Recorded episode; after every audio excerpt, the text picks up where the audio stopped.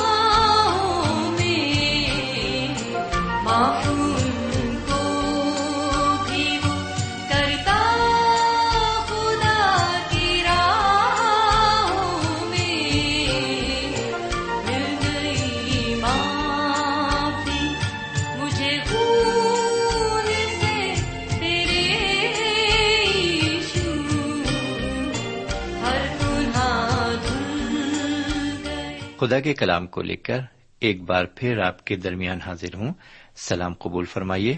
سمین ہم ایک بار پھر خدا و تعالی کے تہ دل سے شکر گزار ہیں کہ اس نے ایک اور موقع ہمیں عطا فرمایا ہے تاکہ ہم اس کے قدموں پر بیٹھ کر اس کے پرفضل کلام کو سن سکیں۔ سمین تو پھر آئیے، اس موقع کو ہم اور نہ گواتے ہوئے اس کے کلام کی طرف بڑھتے ہیں، متوجہ ہوتے ہیں۔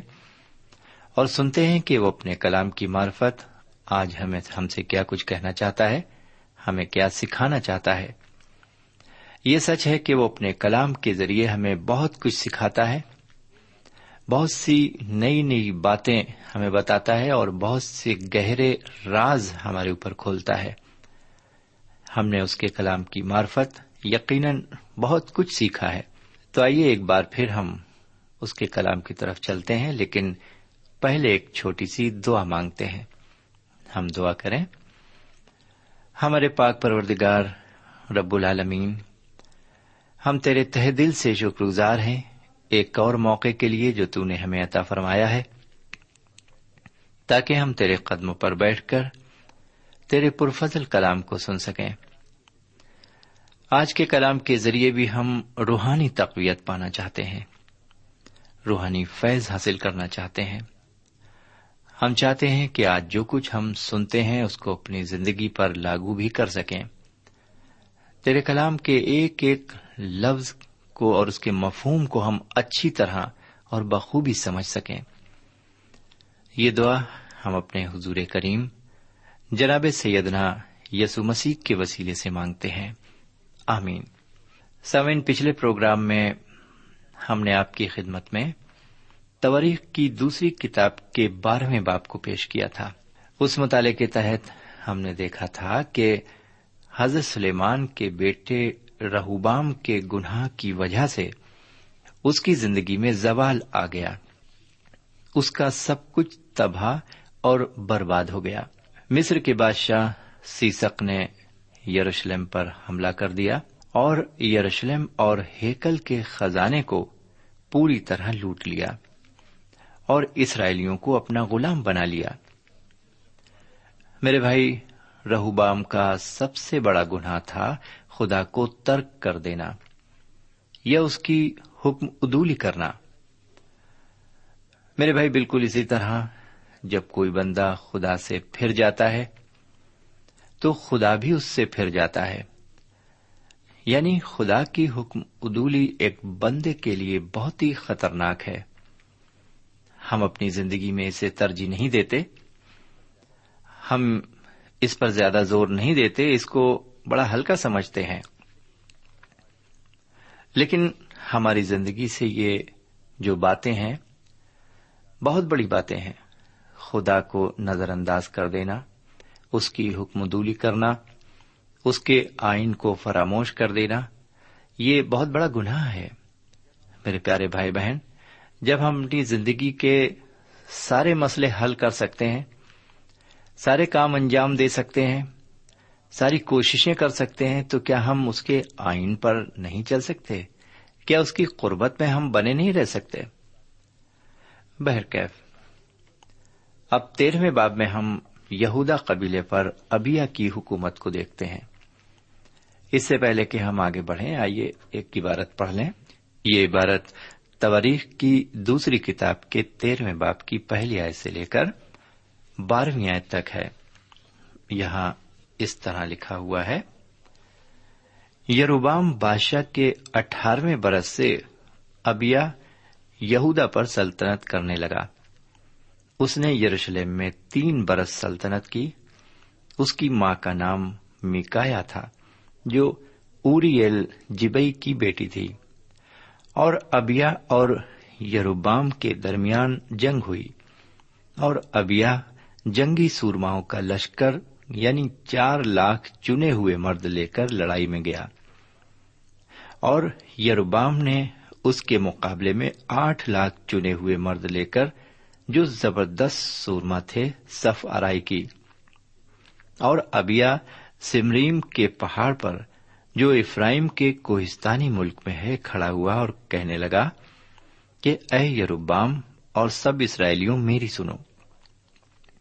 کیا تم کو معلوم نہیں کہ خداون اسرائیل کے خدا نے اسرائیل کی سلطنت داؤد ہی کو اور اس کے بیٹوں کو نمک کے عہد سے ہمیشہ کے لیے دی ہے؟ تو بھی نبات کا بیٹا یروبام جو سلیمان بن داؤد کا خادم تھا اٹھ کر اپنے آقا سے باغی ہوا اور اس کے پاس نکمے اور خبیس آدمی جمع ہو گئے، جنہوں نے سلیمان کے بیٹے رہوبام کے مقابلے میں زور پکڑا، جب رہوبام ہنوز جوان اور نرم دل تھا اور ان کا مقابلہ نہیں کر سکتا تھا۔ اور اب تمہارا خیال ہے کہ تم خداون کی بادشاہی کا جو داؤد کی اولاد کے ہاتھ میں ہے مقابلہ کرو۔ اور تم بھاری اموا ہو اور تمہارے ساتھ وہ سنہلے بچڑے ہیں جن کو یروبام نے بنایا کہ تمہارے معبود ہوں۔ کیا تم نے ہارون کے بیٹوں اور لاویوں کو جو خداون کے کہن تھے خارج نہیں کیا؟ اور اور ملکوں کی قوموں کے طریقے پر اپنے لیے کاہن مقرر نہیں کیے؟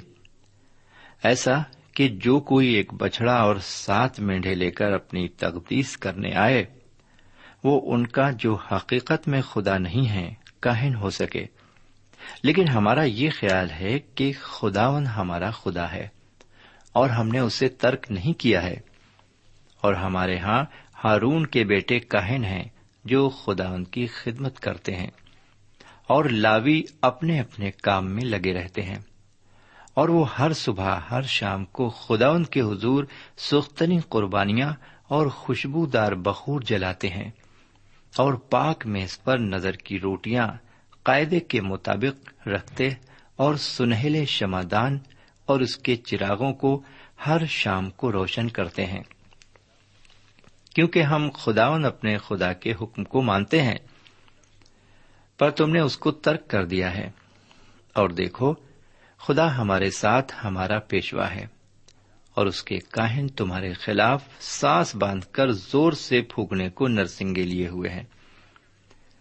اے بنی اسرائیل خداون اپنے باپ دادا کے خدا سے مت لڑو، کیونکہ تم کامیاب نہ ہو گئے۔ سامن اس عبارت میں ہم دیکھتے ہیں کہ حضرت سلیمان کے بیٹے رہوبام کی موت کے بعد اس کا بیٹا ابیا اس کی گدی پر بیٹھتا ہے۔ سامن بائبل شریف بتاتی ہے کہ ابیا کوئی اچھا آدمی نہیں تھا۔ یہ بھی ایک گنہگار شخص تھا۔ اس نے بھی خدا کو ترک کیا اور اس کی حکم ادولی کی۔ اس کا ذکر ویسے ہم تواریخ کی پہلی کتاب کے پندرہویں باب میں پڑھ چکے ہیں۔ لیکن یہاں تیرہویں باب میں ہم ابیا کی زندگی کی ایک خاص بات پر غور کریں گے۔ جس سے ابیا نے خدا کو عزت دی اور اس کا اقرار کیا۔ پہلی آیت میں ہم پڑھتے ہیں کہ یروبام کو اسرائیل پر حکومت کرتے ہوئے اٹھارہ برس بیت چکے ہیں۔ اور ادھر یہودا کا نیا بادشاہ ابیا کو بنایا گیا ہے۔ سامعین، آپ کو یہ بھی یاد رہے کہ پچھلے کچھ سالوں سے اسرائیل اور یہودا کے درمیان رنجش پیدا ہو چکی ہے۔ اور اس رنجش کی وجہ سے اسرائیل کا بادشاہ یروبام یہودا کے خلاف جنگ کا بگل بجا چکا ہے۔ اور اس جنگ کی وجہ ہے رہوبام کی بے وقوفیاں۔ رہوبام ایک بہت ہی ڈرپوک قسم کا انسان تھا اور اس کی دوستی بھی لچے اور لفنگے لوگوں سے تھی، بلکہ وہ ان کے ہاتھوں کی ایک کٹ پتلی تھا، جیسا وہ کہتے تھے ویسا ہی وہ کیا کرتا تھا۔ یہاں پر ہم دیکھتے ہیں کہ اسرائیل کا بادشاہ یروبام ابیا سے جنگ کرنے کے لیے دگنی طاقت سے تیار ہے۔ لیکن اس سے پہلے کہ جنگ شروع ہو ابیا بادشاہ اسرائیلیوں کو ایک خاص بات کی طرف رجوع کرانا چاہتا ہے۔ شاید وہ سمجھتا تھا کہ اس طرح میں اس جنگ کو ٹال دوں گا اور بھائی بھائی ایک دوسرے پر ہاتھ نہیں اٹھائے گا۔ ذرا چوتھی آیت سے نویں آیت تک عبارت کو ایک بار پھر سنیے۔ ذرا سنیے کہ وہ اسرائیلیوں سے کیا کہتا ہے چوتھی آیت سے نویں آیت تک۔ اور ابیا سمریم کے پہاڑ پر جو افرائم کے کوہستانی ملک میں ہے کھڑا ہوا اور کہنے لگا کہ اے یروبام اور سب اسرائیلیوں میری سنو، کیا تم کو معلوم نہیں کہ خداون اسرائیل کے خدا نے اسرائیل کی سلطنت داؤد ہی کو اور اس کے بیٹوں کو نمک کے عہد سے ہمیشہ کے لیے دی ہے۔ تو بھی نبات کا بیٹا یروبام جو سلیمان بن داؤد کا خادم تھا، اٹھ کر اپنے آقا سے باغی ہوا اور اس کے پاس نکمے اور خبیس آدمی جمع ہو گئے، جنہوں نے سلیمان کے بیٹے رہوبام کے مقابلے میں زور پکڑا، جب رہوبام ہنوز جوان اور نرم دل تھا۔ اور ان کا مقابلہ نہیں کر سکتا تھا۔ اور اب تمہارا خیال ہے کہ تم خداوند کی بادشاہی کا، جو داؤد کی اولاد کے ہاتھ میں ہے، مقابلہ کرو۔ اور تم بھاری اموا ہو اور تمہارے ساتھ وہ سنہلے بچڑے ہیں، جن کو یروبام نے بنایا کہ تمہارے معبود ہوں۔ کیا تم نے ہارون کے بیٹوں اور لاویوں کو، جو خداون کے کہن تھے، خارج نہیں کیا؟ اور ملکوں کی قوموں کے طریقے پر اپنے لیے کاہن مقرر نہیں کیے۔ ایسا کہ جو کوئی ایک بچڑا اور سات مینڈے لے کر اپنی تقدیس کرنے آئے، وہ ان کا جو حقیقت میں خدا نہیں ہے، کاہن ہو سکے۔ لیکن آگے دسویں آیت میں وہ خدا کو عزت دیتا ہے۔ وہ کہتا ہے، دسویں آیت میں لکھا ہوا ہے، لیکن ہمارا یہ خیال ہے کہ خداون ہمارا خدا ہے۔ اور ہم نے اسے ترک نہیں کیا ہے۔ اور ہمارے ہاں ہارون کے بیٹے کہن ہیں جو خداون کی خدمت کرتے ہیں اور لاوی اپنے اپنے کام میں لگے رہتے ہیں۔ لیکن ہمارا یہ حال ہے کہ خداون ہمارا خدا ہے۔ میرے بھائی، یہ گواہی آج بھی ایک بندے کے لیے بڑی اہمیت رکھتی ہے۔ جب وہ اس کی شہادت دیتا ہے کہ خدا ہی اس کا سب کچھ ہے۔ میرے بھائی اگر ابھی تک ہم خدا کی اس طرح گواہی نہیں دیتے رہے ہیں، اس طرح خدا کی گواہی اگر ہم نے ابھی تک نہیں دی ہے اور ابھی تک اس کی رحمت اور قدرت کو نہیں پہچانا ہے، تو سچ مچ ہم اس کے ایماندار بندے نہیں ہیں۔ جب تک ہم خدا کی قدرت اور اس کی وحدانیت کو صحیح طرح جان نہیں لیتے، تب تک ہم اس دنیا میں شیطانی فوجوں کے سامنے قائم نہیں رہ سکتے۔ مفہوم یہ کہ یہاں پر یہودا کا بادشاہ ابیا اسرائیلیوں کو اور ان کے بادشاہ یروبام کو یہ بتانا چاہ رہا ہے کہ ہم نے خدا کو ترک نہیں کیا ہے۔ ہم اسی کے بندے ہیں۔ لیکن تم نے خدا کو بالکل ترک کر دیا ہے یعنی چھوڑ دیا ہے۔ اس لیے تم ہمارا سامنا نہیں کر سکتے۔ تم ہار جاؤ گے۔ مانا کہ تم طاقت میں زیادہ ہو، لیکن خدا تمہارے پاس نہیں ہے۔ ہمارے پاس خدا ہے، اس لیے ہمارا کوئی بھی کچھ بگاڑ نہیں سکتا۔ بہرکیف آگے جاننے کے لیے ہم اب تیرہویں آیت سے بائیسویں آیت تک ایک عبارت اور پڑھیں گے۔ یہاں پر لکھا ہوا ہے تیرہویں آیت سے، پر یروبام نے ان کے پیچھے کمین لگوا دی، سو وہ بنی یہودا کے آگے رہے اور کمین پیچھے تھی۔ جب بنی یہودا نے پیچھے نظر کی تو کیا دیکھا کہ لڑائی ان کے آگے اور پیچھے دونوں طرف سے ہے اور انہوں نے خداون سے فریاد کی اور کہنوں نے نرسنگے پھونکے۔ تب یہودا کے لوگوں نے للکارا اور جب انہوں نے للکارا تو ایسا ہوا کہ خدا نے ابیا اور یہودا کے آگے یروبام کو اور سارے اسرائیل کو مارا اور بنی اسرائیل یہودا کے آگے سے بھاگے۔ اور خدا نے ان کو ان کے ہاتھ میں کر دیا۔ اور ابیا اور اس کے لوگوں نے ان کو بڑی خونریزی کے ساتھ قتل کیا۔ سو اسرائیل کے پانچ لاکھ چنے ہوئے مرد کھیت آئے۔ یوں بنی اسرائیل اس وقت مغلوب ہوئے اور بنی یہودا غالب آئے۔ اس لیے کہ انہوں نے خداون اپنے باپ دادا کے خدا پر بھروسہ کیا۔ اور ابیا نے یروبام کا پیچھا کیا۔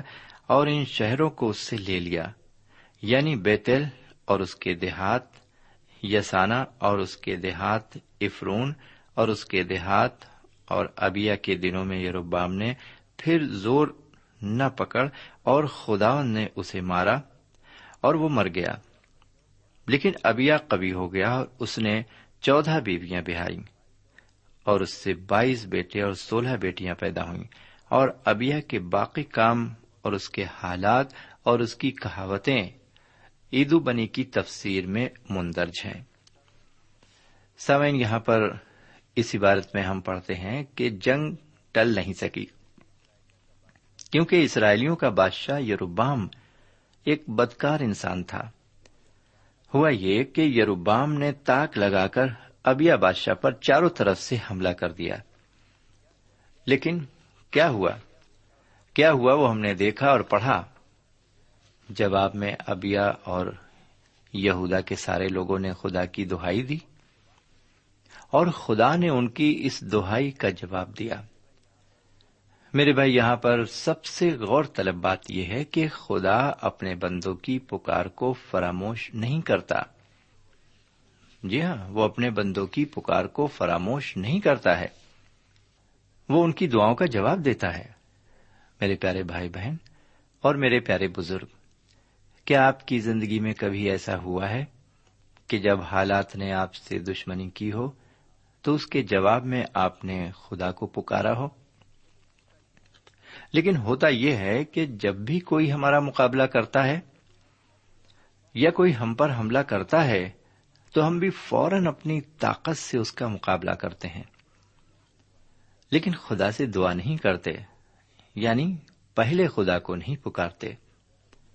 بہرکیف جب ابیا اور اس کے لوگوں نے خدا کی دہائی دی تو خدا نے ان کی مدد کی اور انہیں ایک حیرت انگیز فتح ملی، جس کا ذکر ہم انیسویں اور بیسویں آیت میں پاتے ہیں۔ جہاں اس طرح لکھا ہوا ہے، اور ابیا نے یروبام کا پیچھا کیا اور ان شہروں کو اس سے لے لیا۔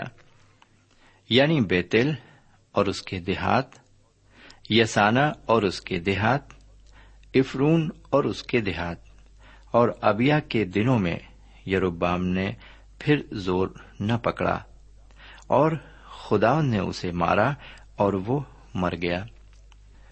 اکیسویں اور بائیسویں آیت میں ابیا کے بیوی بچوں اور اس کے دیگر حالات کے بارے میں بتایا گیا ہے۔ اس کے بعد ہم ایک اگلے بادشاہ کے بارے میں پڑھیں گے۔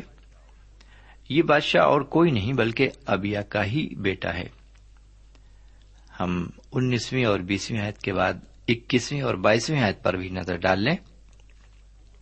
لکھا ہوا ہے، لیکن ابیا کبھی ہو گیا اور اس نے چودہ بیویاں بہائیں اور اس سے بائیس بیٹے اور سولہ بیٹیاں پیدا ہوئیں۔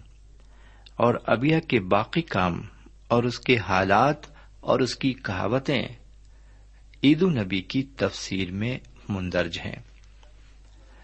سامن یہاں پر یہ عبارت ختم ہوتی ہے۔ یہ تاریخ کی دوسری کتاب کا تیرہواں باب یہاں پر ختم ہوتا ہے اور یہاں پر ہم دیکھتے ہیں کہ ابیا کے بارے میں جو آخری دو آیتیں ہیں وہ کیا کہتی ہیں؟ یہاں پر سب سے پہلی بات لکھی گئی ہے اس کے بارے میں کہ یہ قوی ہو گیا۔ ابیا قوی ہو گیا۔ اور اس نے چودہ بیویاں بہائیں اور اس سے بائیس بیٹے اور سولہ بیٹیاں پیدا ہوئیں۔ میرے بھائی، جبکہ ابھی ہم نے دیکھا کہ جب اس نے خدا کو پکارا، جبکہ یہ بھی راہ راست سے بھٹکا ہوا تھا، لیکن جب یروبام کے سامنے اس نے خدا کی دہائی دی، خدا کو پکارا، تو خدا نے اس کی مدد فرمائی۔ لیکن جب یہ قوی ہو گیا، تھوڑی طاقت اس کے پاس آ گئی۔ جب اس نے اسرائیلیوں کو مسمار کر دیا اور ان پر فتح حاصل کر لی، تو کیا کرتا ہے یہ اپنی زندگی میں؟ چودہ بیویاں اس نے بہائیں، جو کہ خدا کو پسند نہیں ہے میرے بھائی، انسان کا یہ فیل خدا کو کبھی نہ پسند ہوا ہے اور نہ کبھی ہوگا۔ پرانے زمانے میں یہ بہت بڑا دستور تھا۔ جی ہاں ایک راجا کے پاس کئی کئی بیویاں ہوا کرتی تھیں۔ اور ہم نے پڑھا ہے تواریخوں میں کہ کئی کئی رانیاں ہوا کرتی تھیں۔ اور پھر اس پریوار میں کیا ہوتا تھا؟ اس خاندان میں کیا ہوتا تھا؟ آپ نے خود بھی پڑھا ہوگا۔ خون خرابے ہوا کرتے تھے۔ اس خاندان میں محبت نام کی کوئی چیز نہیں ہوتی تھی۔ رانیوں کی جو اولادیں ہوتی تھیں جو الگ الگ ان کے بیٹے بیٹیاں ہوتی تھیں، رانی کے بیٹوں میں اور دوسری رانی کے بیٹوں میں جنگ ہوا کرتی تھی، اور اس طرح سے اس گھر میں ہی خون خرابہ، قتل و غارت ہوا کرتا تھا۔ جس طرح سے حضرت ابراہیم کے گھر میں سارا اور حاجرہ اور ان کی تیسری بیوی قطورا کے سبب سے جو وہاں پر بدسکونی کا ماحول گرم ہوا اس طرح ہم کئی نبیوں اور پیغمبروں کی زندگی میں یہ باتیں دیکھتے ہیں، بائبل شریف ان سے بھری پڑی ہے کہ جن جن لوگوں نے زیادہ بیویاں رکھی ان کا حجر کیا ہوا؟ ان کے گھر میں ہی بدسکونی نے جنم لیا اور ان کی زندگیاں بہت ہی بے چین وہاں پر پائی گئیں۔ میرے بھائی، یہ اچھی بات نہیں ہے، خدا نے اسی لیے منع کیا۔ ایک انسان کس کا کس کا فیصلہ کرے گا؟ ایک بیوی کے تو قصے نپٹائے نہیں جاتے، لیکن چار چار چھ چھ اور دس دس بیویاں جس کے ہوں، وہ ان کے قصے کیسے نپٹائے گا؟ پھر وہ کیا کام کرے گا؟ اس کا کام تو یہی ہوگا کہ اپنی بیویوں کا جھگڑا نپٹاتا رہے، لیکن پھر بھی وہ جھگڑا نہیں نپٹے گا۔ یہاں پر دیکھیے ابیا نے یہی کیا، چودہ شادیاں کی، آگے لکھا ہوا ہے، اس کی اولادیں پیدا ہوئیں۔ اور ابیا کے باقی کام اور اس کے حالات اگر آپ دیکھنا چاہتے ہیں اور اس کی کہاوتیں، تو لکھا ہوا ہے یہاں پر عید النبی کی تفسیر میں مندرج ہے سمن یہاں پر اب ہم آج کا مطالعہ ختم کرتے ہیں۔ خدا نے چاہا تو اگلے پروگرام میں ہم پھر ملیں گے۔ تب تک کے لیے ہمیں اجازت دیجیے خدا حافظ۔ سامعین اس مطالعے سے آپ کو روحانی تقویت حاصل ہوئی ہوگی۔ ہمیں یقین ہے، آپ اپنے تاثرات سے ہمیں ضرور نوازیں گے۔ ہم آپ کے خط کے منتظر رہیں گے۔ ہمارا پتا ہے۔ پروگرام نور ال post box number one five seven five Sialkot Pakistan. پتا ایک بار پھر سن لیں۔ پروگرام نور ال پوسٹ باکس نمبر ایک پانچ، سات پانچ سیال کوٹ پاکستان۔ اب آپ ہم سے ٹیلی فون اور ای میل سے بھی رابطہ قائم کر سکتے ہیں۔ ہمارا ٹیلی فون نمبر ہے nine two three four four six four zero four five seven eight. نو دو تین چار چار چھ چار صفر چار پانچ سات آٹھ۔ ہمارا ای میل پتا ہے۔ N A M three nine four nine eight Hotmail dot com N A M three nine four nine eight Hotmail dot com ہمارے پروگرام کا وقت اب یہیں پر اختتام پذیر ہوتا ہے۔ اگلے پروگرام میں خدا کے کلام کے ساتھ پھر ملیں گے۔ تب تک کے لیے اجازت دیں۔ خدا حافظ۔